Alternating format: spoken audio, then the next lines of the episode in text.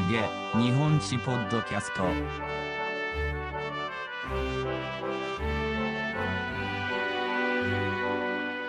えー皆さんこんにちは、えーこのエントリーでは、えーと先日行われた2023年のえー共通テスト、えー本試験日本史 A のですね、えー解説、えーおよび感想といった、えーことをお話ししたいと思います。えー、となおですね、日本史 A と日本史 B は同じ日に行われる、え2問が共通しています。今年で言うと、第2問、え A の、日本史 A の第2問が B の第5問、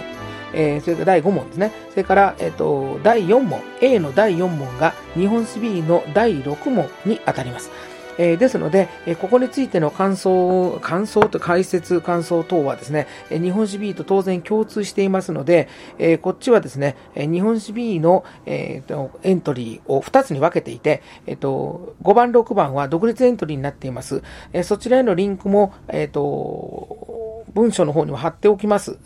説明の方に貼っておきますので、そちらの方で聞いてもらえたらと思います。ですんで、今日は、第1問、えーそれから第3問、えー第5問のえー文の解説と、それからまあ A 全体の感想が最後に思いつくようでしたらお話したいと思います。さて、それでは、えー第1問ですね、に当たりたいと思います。えー切手、えーかな、えー切手、名前がキリコ春田さんと切手貼るんですかね、えーっていうですね、あの、そういう、あの、設定で作られている問題です。まあ、会話を基本としているわけなんですけども、あの、まあ、調べ学習というよりは、なんかこう、えっ、と、なんかそういう話題っていうところの要素が強いですが、まあ、それはともかくとしまして。えーと、まず問いの1です。あ、いいに入る言葉を選びましょうということで、えー、あはですね、郵便制度を整えた前島ひそかとかね、えーすごい基本的なあれですけども、それからいがですね、えーと、これはいを設立した渋沢栄一と来ていますので、大阪宝石会社という、えーということで、えー答えは2番ということなんで、まあ、ここはもう本当に素直な問題の感じになっています。から問いの2、えーとですね、これちょっと難しいんですけどもですね、えーと、この図1のですね、えー最初の切手、これが、えーと、不評だったので、ね、えーと、会話文の中にも出てきますけど、河川の A ですけど、切手として問題があり、居留地の外国人などに不評不評だったと。で、えそれで、え改善されて図2の切手になったという話が出てきてるわけなんだけども、で、そこで原田さんが考えましたと、えどのように改善されたのかということをですね、図にも参照にしながらという書いてますけども、でいうことで、適当でないものを選べになってます。で、えっ、と、1、2、3、4のうちですね、適当でないのは結論から言うと、えー1です、えー新たに作られる貨幣に合わせるために、料金単位を1000から輪に変更したと。で、いうことになってるんですが、えー図1、確かに、えー1000という字がありますが、48問というのもあってですね、ちょっとこれよくわかんなくなってると思うんですが、この線はですね、いわゆる銭ですね。銭48問という意味でですね、その円線輪の線とは違いますよね。円線輪の線なら下に門がついてるわけがない。えー門というのは1両4000門の、江戸時代の単位ですよね。あれがまだ残っているということなので、線から輪に変更したわけではないので、1番は誤りです。え2番で国語を記した。え図2の切手にはですね、大日本帝国という国語が入っています。それから3、英語や3、4数字を加えたと。実際ですね、えっ、と、英語ですね、えーこれ小判切手って確か言うんですけども、あの、ポストとかですね、インターナショナル、なんかいろいろ書いてありますよね。で、それから、えっ、と、数字も入ってますよね。で、えそれから、えっ、と、明治を施したっていうのは会話の中に出てきているように、まあ、切りやすいようにしたというようなことが改定になっているのでですね、そういうことになります。えー3番、えー3番はですね、えー図3の切手のごく一部だけが消失を免れた理由ですね。これ関東大震災ですよね。えっ、と、関東大震災の特に発行されたけど、あの、発行する前に燃えちゃったということで、その理由として、最も適当なものを選ぶと。ことになっています。で、えっ、と、正解は2で南洋諸島に、えー発行予定分を事前に送っていたと。えーつまり発行日にできるように、あの、早めに送っていたので、関東大震災の時にはもう、あの、東京にとか日本になかったということなんだろうと思いますね。で、1がなぜダメかというと、満州国って来てるんですけども、え関東大震災の時点では満州国はまだない。えー、か、それから3番ですから、米騒動による被害と書いてあるんですが、米騒動は今度は関東大震災よりも前ということになります。あの、共通テストセンターテストにおいて、大正昭和初期の大きな区切れとして、えっ、ー、と、設定せなあかんことは、第一次世界大戦なんですけど、第一次世界大戦の後はですね、関東大震災、1923年ですね、えー、ちょうど今年から、えっ、ー、と、今年があの2023年です。ちょうど100年前ということになるんですけども、で、いうことが、あの、境目なんです。だからこの辺ちょっと要注意で。4番は激化事件ってこれ明治ですから、もう全然時代が合わない。つまり、完全にあの、時代判断が求められている問題ということになります。えー、問いの4ですね。えー、問いの4はですね、えっ、ー、と、XY 正誤になっているんですけども、えー、資料を読んでです。判断で正解は3で×丸なんですが、えっ、ー、と、この資料ですね、東京朝日新聞の、えー、コメントなんですけども、えっ、ー、と、欧米における慣習だと2行目に書いてあるんですね。あの、切手に肖像を載せるのは。で、3行目の、えー、中略から後ろ、政府たるもの、いたずらに欧風を模倣して、国体の遺憾を弁ぜず、皇室の存在を冒涜するを帰り道と書いたので、あの、西洋の真似をするなーってことを言ってるわけだから、えっ、ー、と、X の欧米に実績がないっていうのは反対で、欧米では実績があると。えー、ところが国粋主義的なね、日本は西洋と違うんだということを強調しているということになるので、×丸になると。こういうことになります。えー、次の C の2枚の切手を元に喋っている問題になりますが、えー、問いの5は、それはするとして時代順の問題ですね。で、えっ、ー、と、1が本土決戦に備えて1億玉砕ですね。太平洋戦争末期ということになります。えー、2がですね、ロシアに対するガシン倒産ですか、えっ、ー、と、ガシン昇誕ですから、これは日露戦争、明治ですね。で、えー、3番ですけど、満蒙は日本の生命線、えー、関東軍は、えー、満州全域に侵攻したと、これ満州事変のこと言ってるわけだから、えー、時期的に言うと、えっ、ー、と、2、3、1の順番になります。ね、満州事変の方が当然、太平洋戦争より前だから。えー、問いの6。えっ、ー、と、今度はメディアの話ですね。本当にあのセンター共通テストは、あの、こういったあの、大正昭和初期の大衆文化が大好きですね。で、えー、正しいものを選ぶと1番、えー、テレビ放送を行っていた局が合併されてと言いますが、テレビはですね、戦後になってできているものなので、えっ、ー、と、日本放送協会はラジオの時点で作られている NHK ですね、作られているので、いろいろとぐちゃぐちゃ。で、2番が遠本ですね。で、遠本は大正昭和初期の文化なんで、敗戦直後のメディアの話ではないと。だから、大正初期の文化のことを知ってると、これが弾けるようになってると。同じく4番もそうで、陶器ですね、なんですが、まあ、陶器というのは無声映画じゃないので、無声映画に、あの、あの、喋りを、えー、もう一緒に流れるようになったのが陶器なんで、文章も間違ってますけども、まあそもそも大正昭和文化のイベントで、あの、戦後直後のメディアの話ではないと。で、3のリンゴの歌というのが、え、該当することになります。問いの7。えっ、ー、と、今度は絵はがきをネタにしてるんですかね。で、えっ、ー、と、ABCD 整合なので、A と B のどちらかが正しく、C と D のどちらかが正しいという基本形を確認した上で、えー、AB ですが、X は敗戦後に軍国主義的な教育から解放された学校の様子を表しているか、それとも日中戦争下で子供たちに国家主義が影響を及ぼしている学校の様子を見ているかということになって、まあ、国民が、えっ、ー、と、日の丸を、えー、2つ掲げて踊っている教育直後間髪50周年と書いてある、えー、それから一番左上の、あの、切手がそもそも忠義になってますけども、まあ、そういういろいろなことを考えると、これは敗戦後ではなく、えー、日中戦争下の、えー、絵はがきであるということが明らかですね。で、えっ、ー、と、今度は Y の方の絵はがきなんですが、これイラストになってるんですけども、よく見ると左から南京陥落という4文字が見えます。ですから、えっ、ー、と、日中戦争初期の南京陥落が、えー、素材になっていると。ということになると、C が、蒋介石が、えー、重慶に移った。で、Y が、えー、西安事件が起こったって書いてあるんですが、西安事件は日中戦争が始まるより前のことであり、えー、南京陥落後、重慶に国民政府が移ったことは有名なことですので、C が成分、BC だから3が答えということになります。えー、以上第1問ですね。えっ、と、難しいものはあんまりありません。えっ、と、まあ、ここら辺はパパッといけるだろうと思います。で、先ほど言ったように、第2問は B と共通ですので、第3問に行きます。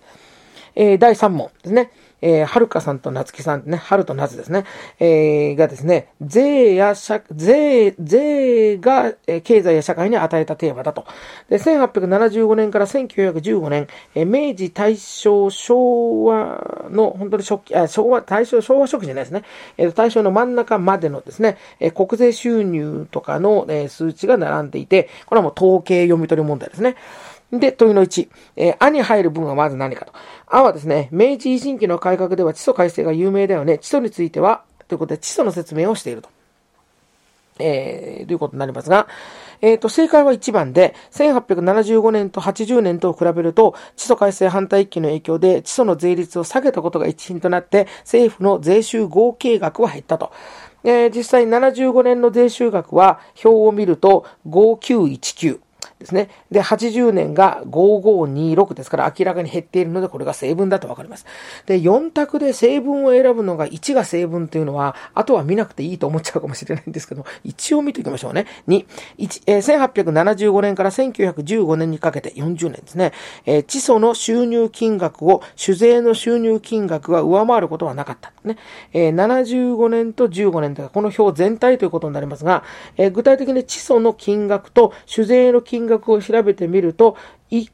箇所ですね、えっ、ー、と、1900年のところで、え地層がですね、酒税に追い抜かれています。それから1910年でも15年でも実は酒税の方が多いですね。だから2は×。それから3番はですね、えっ、ー、と、85年から95年にかけて地租の税、えー、収入金額が減少している。これは、えー、民党が衆議院で一党も多数派を形成することができず、地主の利益を代弁、代表、代弁できなかったあると。えっ、ー、と、民党は衆議院で割とずっと多数派を形成していますので、この時点で罰だということになりますね。で、4番、1899年と比べると、1910年には、地租の収入金額は増加しているが、他の税も増加したため、地租が国税収入に占める割合はわずかな上昇にとどまった。1890年と1910年ですね。この2つを比べて、地租の、えー、金額は、えー、3971から7629円、えー、確かに増えています。で、他の税も増えたので、地租が、割合がわずかな上昇だと。地租が全体に占める割合は、1890年が60%、1910年が24%なんで、減少、半減してますよね。なので、わずかな上昇にとどまるという統計の読み取りが誤っています。ことになります。えー、問いの2ですね。えっ、ー、と、河川部 A ですね。えー、河川部 A、地租改正によって江戸時代の年貢から大きく変化したというところに対する問いとして、えっ、ー、と、一時期問題になった、えー、地租を米で徴収しようという意見、ね、大隈財政の時の話ですね。なんでそうなったのかということ。まあ、これは知識といいますか、あの、授業でやってるだろうと思いますけど、この当時インフレだったと。それは西南戦争の戦費を賄うために大量に紙幣を発行したということによるインフレ。ですね。で、えっと、で、インフレになって物の値段が上がっているので、えっと、米の値段も上がっているので、えっと、米で取れば、その分高く売れるだろうという単純な発想で2番ですね。えー、問いの3、えー、1876年に、えー、三重県で暴動を起こしたんですね。えー、伊勢暴動で地租改正反対期ですよね。で、えー、その時の、この資料1というのは、その時のですね、暴動を起こした農民の主張であると。封建の世諸侯、六を一つに窮してもって兵とする。故に農民をして武士に煩わせしめずと。ね、江戸時代は、あの、侍がいたから、えっ、と、農民は、あの、武士、つまり、え兵隊に行かんでよかったと。え奉公、今は一変して、え軍権につき、つまり廃藩置県をやってしまってですね、諸侯及び一つの六を廃し、兵に庶民を取るといえども、つまり、えっ、ー、と、武士をなくしてしまったのは結構なことだが、あの、兵隊に、え農民を取るということになったと。江戸時代は、農民は、えっ、ー、と、兵に行かなくてよかったと。で、ところが、えー、明治になって兵に行かなきゃいけないと。で、なのにですね、えっ、と、税が変わってないということになったら、ただの重税ですよね。ということの文句を言ってるわけですね。ということを読めば、x, XY のうち x が正しく y が間違っていると。えー、x に関しては説明の通り、今読んだ通りですね。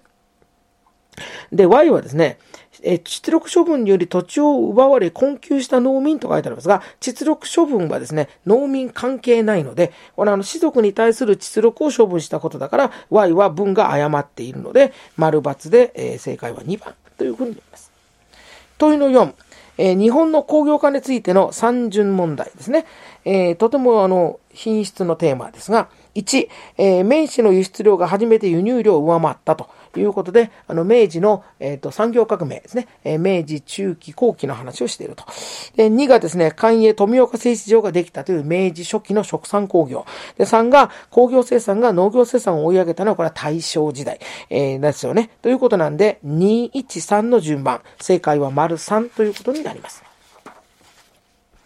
えー、問いの5ですね。えー、資料にですね、君死にたもうことなかれですね、旅順公公約人の中にいる弟って、えー、ヨサナッカの歌なんですが、そのあまりあの引用されない、あの、後ろの方ですね、えー、のところです。僕は授業でいつもあの、プリント配ってあの見るんですけど、で、えー、この書かれてる内容ですね、境の町の空き人の老舗を誇る主にて親の名を、えー、継ぐ君なれば、君死んだもうことなかれ、旅順の城は滅ぶとも滅びずととも何事ぞ、君は白地な空き人の家の習いになきことをと。で、これに合致するものを探すんですね。で、1番ですね、えー、文芸雑誌キング。あこれは大正昭和初期の大衆雑誌で、えー、君死にたもうことながら明治ですから時代が合わない。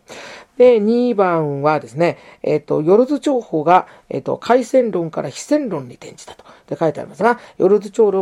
報は最初非戦論だったんですけども、途中から海鮮論に変えたので逆です。えー、非戦論だと売れないんですね。っていうことで変えています。で、3番、えっ、ー、と、老舗の後継ぎの人物が平家免除の対象になっていた。で、これはですね、明治の一番最初の徴兵国有とか徴兵令が出た時、免除規定っていうのがあって、えー、後継ぎとかですね、後継ぎとほぼ同じになりますが、養子とか、そういうのは、えっ、ー、と、徴兵に行かなくていいと。家の存続優先だっていうことになっていたことを、生地を覚えていると、うんと思うんですですけども、えっ、ー、と、この、あの、宇佐野明子の弟はですね、えっ、と、親の名を継ぐ君、つまり、えー、後継ぎだと、老舗のと。えー、でも今、死にたもうことなかれって旅順公に、あの、戦争に行ってるわけだから、免除対象になっていないということがわかります。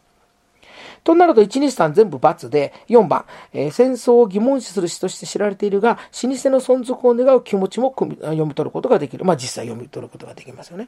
え、この詩の前の、もう少し前のところで、えっ、と、もう父親も亡くなっているんですね。で、だから、この弟が死ぬと、あの、耐えちゃうんですね、家が。っていうですね、あのそういうことも読み込まれていてですね、あの、まあ、それは、たとえ知らなかったとしても、この資料2に引用された部分だけで十分読み取れると思います。えー、問いの6。えっ、ー、と、今度は関税についてですね、えっ、と、表の読み取りとの兼ねた問題になりますが、えっ、と、まずですね、えっ、と、A と B がですね、対になってるんですね。例の A, B, C, D 組み合わせ整合問題なのですけども、え要はですね、日英通商公開条約に調印した時にイギリスがですね、ドイツの中国大陸進出を牽制するためにこれを結んだか、それともロシアの東アジア進出かということで、ここはもう明らかにロシアですね。日露戦争の、え、方に繋がっていく話ですから、で、これはもう B が正しいと。で、C と D はですね、えっ、ー、と、まず C は1890年と80、1900年を比べると、部分的とはいえ関税自主権の回復が実現したこともあり、日本の関税収入は増加したことがわかると。で、1890年と1900年と、じゃあ比べてみましょうか。えー、関税収入は1890年は439ですね。それ1900年は1700ですから、完全収入の増加が見込めますから、多分 C が成分かなと思いながら D を見ます。え、D により1910年と15年を比べると、関税実現の関税回復で、完全回復で、完全、関税収入が増加したと。えー、1910年と15年を比べると、関税収入は3994から3216へ減っていますので、え、D が誤っています。ので、えー、C が正しいということになります。なおですね、関税自主権が完全回復したのは、えー、あの、D の通りなんですけども、実はあの、一部、部分的に回復しているというのがあるんですね。あの、日英通商国会条約の時点でですね。でもそこまで覚えとかなあかんのかっていうのはですね、これ、これだけで整合問題だったら、ちょっと酷だなと思うんですが、えっ、ー、と、今の C、D の組み合わせで、D が誤っていれば C は丸なはずだということで、えー、まあ、消去法的にですね、今の知識、その知識がなくてもできたという、そういう問題で正解は3ということになっています。さて、問いの7ですね。えー、この問いの7がね、ちょっとね、ややこしいんですね。で、というのは、制限選挙でしたから、明治大正。で、制限選挙の場合、あの、税、税金たくさん納めてる人だけ選挙権があるという話がありますよね。で、あれですね、あの、直接国税っていうですね、言葉が入ってるわけですね。つまり、間接税は含まないってことですね。で、あの、直接税、所得税ですね、あるいは法人税ですね、そういうもので決めているということを、まず念頭に置いてですね、1番、帝国議会開設以降、1910年まで収入額が増加している酒税はですね、直接税ではなく間接税であったと。そのため、酒税の税率を上げても、有権者数の増加にはつながらなかったと考えられていると。で、帝国議会開設1890年、えー、それから1910年まで、この間ですね、えっ、ー、と、酒税はですね、1890から1915年まで酒税はずっと確かに上がり続けていますが、酒税は、お酒にかかる税ですから間接税なので、えっ、ー、と、その、えっ、ー、と、たくさん税金を納めている人が選挙権もらえるよというところでは該当しないということなんで、1が実は成分なんですね。また1が成分なんですね。で、あと見ましょう。2。えー、帝国議会開設以降、国税収入額全体に占める地租の割合は次第に低下していったと。1890年から地租のパーセンテージは60、52、35、32、24、24と確かに低下はしています。そこまではいいんですが、えー、そのため選挙権を失う地主が多かったと考えられている。地租の金額そのものは、えー、まあ、増えてるというか、そんなに大きく減ってないですね。90年、95年はちょっと減ってますが、えー、1900、1905年とですね、地租収入そのもの、地租の納税そのものは別に減っていません。えー、ですから、割合が減ってるというのは、他の税の率が上がってるだけですので、地主が減ってるということを表してるわけではないから、ということですね。まあ、大体からですね、あの、一定額以上納めたら、えっと、もう選挙権を持っているわけなので、仮に税、納税額が減ったとしてもですね、えー、直ちに、えー、有権者数が減るわけではありませんし、このあたり、あの、つながりがいろいろとバラバラで5分と言えます。3番、えー、日清戦争で賠償金を得たため、減税が行われたと。で、えっ、ー、と、1897年、えー、95年に、えっ、ー、と、日清戦争が終わって賠償金が、えー、入ってきているわけなんですが、えっ、ー、と、税の合計額は、えー、7460、13,392、25,000と全く減税されてませんね。まあもう日露戦争のこともありますからね。3番はもうこの時点で5分。で、4番、えー、選挙権の、えー、納税資格は、えー、第一次加藤内内閣のように撤廃されまあ、それはそうですね。いわゆる普通選挙法。このことから共産主義の政治的台頭を、えー、同内閣は警戒していなかったと考えられると。これはあの統計と全然関係ないんですけども、普通選挙法とほぼ同時に治安維持法を出しているということがありますので、えっ、ー、と、共産主義を警戒していたことは明らかです。はい。えー、ですので、今の問題は、あとは全部間違いですので、これで第3問が終わりです。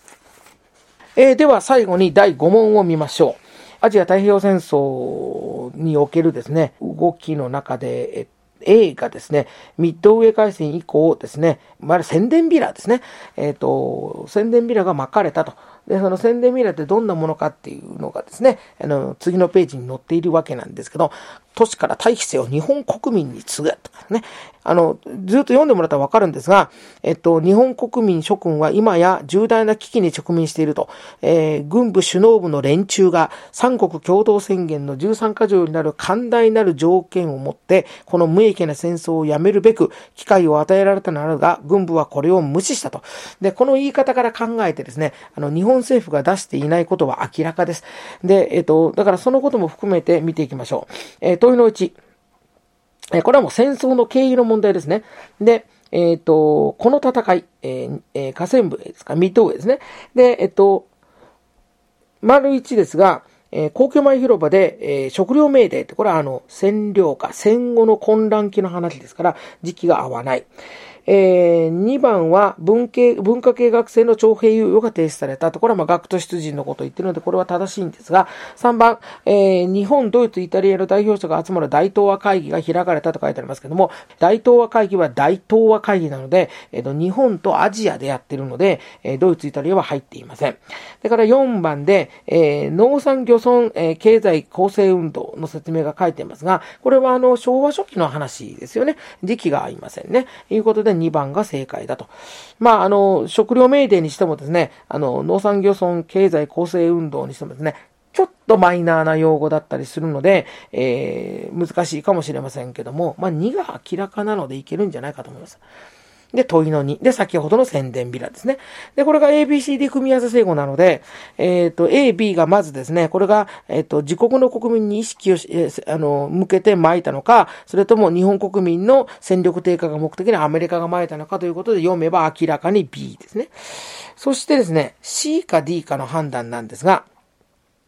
えー、資料1で言及されている、えー、三国共同宣言は、アメリカ、イギリス、ソ連の宣言。で、あの、これはポツダム宣言のことを言ってるっていうのはわかると思うんですが、ポツダム宣言って最初はですね、ソ連が入っていませんでしたね。で、ところが、あの、最後の最後になって、ソ連が日本に開戦をして、8月8日。で、それで、えっ、ー、と、4国の共同宣言になるんですが、このビラでは3国と書かれています。で、だから3国っていうと、あ、え、え、ソ連抜かなあかんのちゃうかなとか思って C が罰なような気がしてくるんですが、あの、ビラの内容を見てますと、からもうすでにソ連は参戦しているのでですね、C は誤っていません。で、中国が入ってないことはどうかなと思うんですが、アメリカ、イギリス、ソ連の、えー、首脳が会談してと書いてあります。で、えっと、これは細かい知識ですが、ポツダム会談に蒋介石は参加していません。欠席というかですね、そういうことになってたので、この文章は間違っていないということになります。で、D なんですね。D が明らかに間違いなら問題ないんですけど、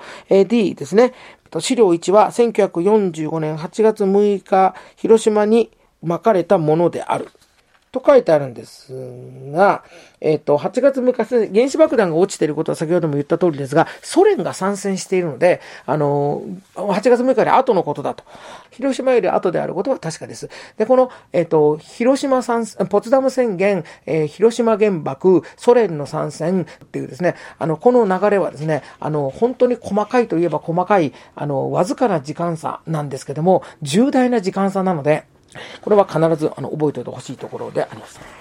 えー、問いの3。三順ですね。で、えっ、と、1が、えっ、と、日本民主党と自由党、つまり55年体制自民党結成ですね。で、えー、2がですね、総選挙で衆議院第一党になった党の総裁が公職追放された。敗戦後の政治っていう限定がついてますし、公職追放ですから、これ多分鳩山一郎の公職追放のことを言っていて、したがってこれは、えっ、ー、と、敗戦後、終戦後初の、戦後初の総選挙のことを言ってるんですね。で、えっ、ー、と、自由党勝ってのはいいけど、鳩山一郎が公職追放になって吉田茂が出てくるという話。で、3番は総選挙で日本社会党が衆議院第一党になった。で、えっ、ー、と、占領下限定ですので、えっ、と、で、こうやって考えると、え、これは、あの、新憲法最初のですね、あの、食料がなかったあの頃の、あの、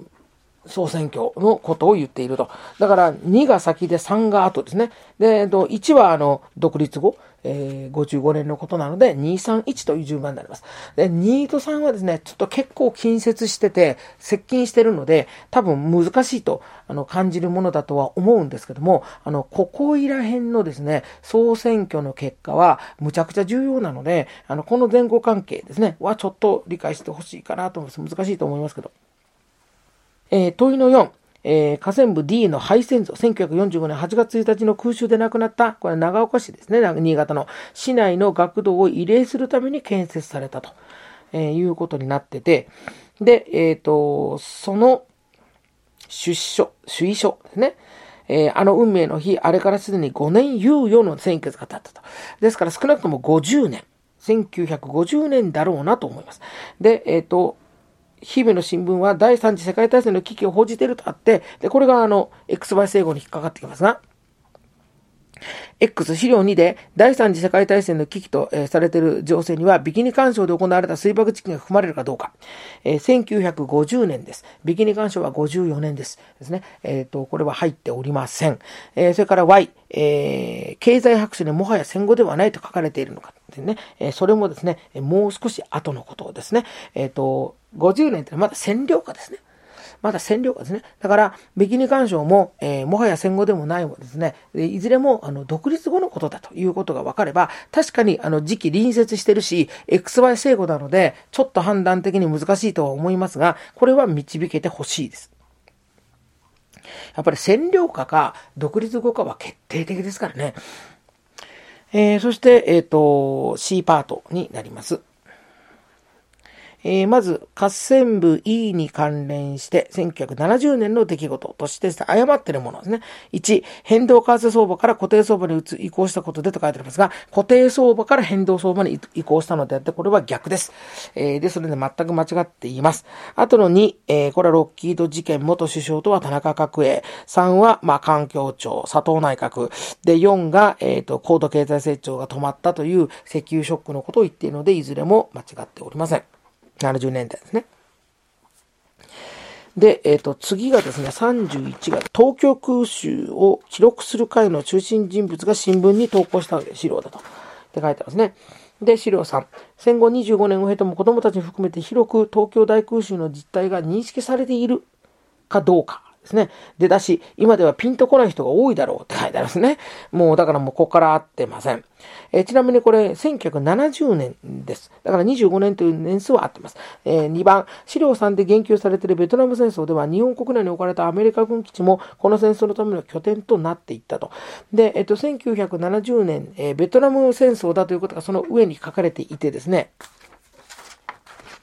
えっ、ー、と、沖縄だけじゃなくて日本国内にも基地がありますので、には矛盾はしていません。3、4を見てみましょう。3、えっ、ー、と、新聞が掲載されたのと同時代の70年代前半には、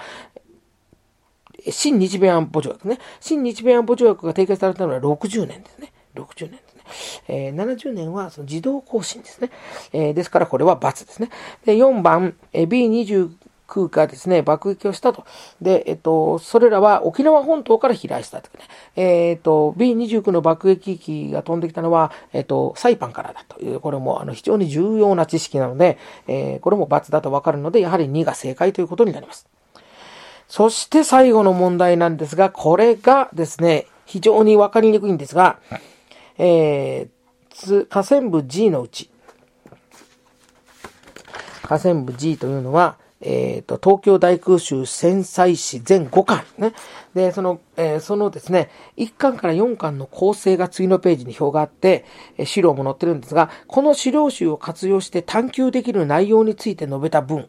えー、と、探求に際して最も参照すべき資料ね。だから何かを論じたり調べたりするのに、どういう資料が有効かということを考えろというものです。で、これはあの、日本史 B にもですね、あの、似たような説問がありまして、だから、えっ、ー、と、来たるべき、えっ、ー、と、日本史探求に向けてですね、あの、先日、先日というか、昨年の秋、11月に発表された、え探求の、えテスト問題、思考問題でしたっけ、えそれにもですね、サンプル問題か、えそれにも、あの、どそういうような、あの、説問がはっきりとありました。だから、まあ、それをちょっと先取りしているような問題になっていると。あの、ちょっと難しい頭の使い方をしないといけないんですけども、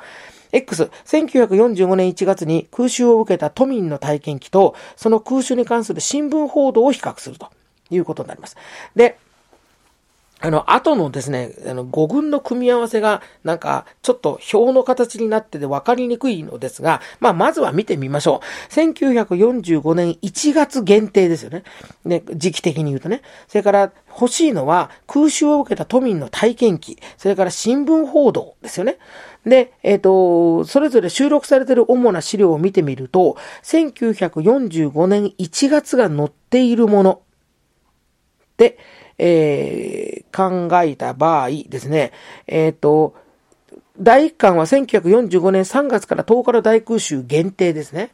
で、2巻はですね、1942年4月18日の初空襲及び44年11月から敗戦まで入ってるので、45年1月は時期的には含まれます。えー、えー、っとですね、それから3巻ですけど、初空襲以降、空襲が行われた各日の被害状況、消失地域、使用する、えー、警視庁などの日本政府の調査というのが、新聞じゃないですね。で、新聞は第4、えー、第4巻ね、えー、1942年の初空襲及び44年1月から終戦までの、同時代の新聞記事とあります。やはり45年1月が含まれてますね。44年11月から敗戦までだから。ということで、4巻は新聞記事が載っているということになるので、えっ、ー、と、2と4が正解ですね。はい。Y いきます。Y は1945年3月9日から10日の東京大空襲の体験記が確認される都内の地域を把握し、その地域に関する日本政府の被害状況について探求すると。欲しいのは3月9日10日があればいいと。で、それから体験記が欲しいと。その体験記の、えっ、ー、と、都内の地域を把握する必要があると。体験記があるだけではダメなんですね。で、第1巻を見ると、えー、まさにその3月9日から10日の都内地域別の体験記であります。で、ただし第2巻もですね、あの、全範囲の44年11月から敗戦までの日付順、都内地域順に配列された体験記が載っているから、これだけいけば、第1巻でも第2巻でもいいんかな？そうですよね。で、えっ、ー、と、で、ところがですね、えっ、ー、と、今度はその政府の、えっ、ー、と、被害状況認識というのが必要ですね。で、えっ、と、第3巻は、えっ、と、その、え、消失地域とですね、日本政府の調査の記録だというふうに説明があります。で、4巻は、先ほど言いましたね、新聞記事です。したがって今回、えっ、ー、と、3巻が必要です。で、そうすると、13でも23でもいいことになるんですけども、5群を見てもらうと、えっ、ー、と、23っていうのがないんですね。24と1、24か13かということになっていて、あとは34ですね。いうことになっているので、えっ、ー、と、この場合は B だと。で、そうすると、えっ、ー、と、24と13ですから、えっ、と、正解は丸の3ということになると。ちょっとややこしいなぁと思いますし、さすがにここまで来ると、ちょっと、あの、歴史と直接関係がなさすぎるんじゃないかと思って、あんまりいい問題な、あの、気はしませんけども、まあ一応そういう、えー、ことになるかというふうに思います。えー、ということで、えっ、ー、と、日本史 A 独特の大問3つについて見てきたわけなんですけども、やや解きやすい傾向は少しあります。ただ、やっぱりあの、同様にですね、その今の最後の問題なんかもそうですけども、非常に手間っていうのがよーく考えないといかんと、えー、というあの回答のパターンなんかもですね、そういう意味で言うとですね、しんどいのはやはりしんどいと。いうことが言えますし、まあ、あの、整合問題も、まあ、時期判断が非常に多かったりですね、あの、やっぱり問題傾向は B と、あの、同じだなというふうにも思います。なので、えっ、ー、と、日本史 A は、あの、日本史 B よりも平均点が低いので、一般的に。で、あの、今年もちょっとこれ、ああ、低そうだなというような印象をすごく持ちました。はい。えっ、ー、と、で、あの、とは言いながら今も言いましたように、えっ、ー、と、A と B は、あの、問題の本質的に今同じことで、難易度もそんなに変わりません。えー、ですので、あの、特に近現代史を先に学んでいる学校はですね、あの、日本史 A の過去問というのはですね、あの、とても活用するべきだというふうに思っていますので、あの、常々宣伝しています。えー、またですね、この音を聞いて、あの、音、別に今、あの、解説を聞きながらですね、あの、ぜひ演習に使ってもらえたらというふうに思います。以上です。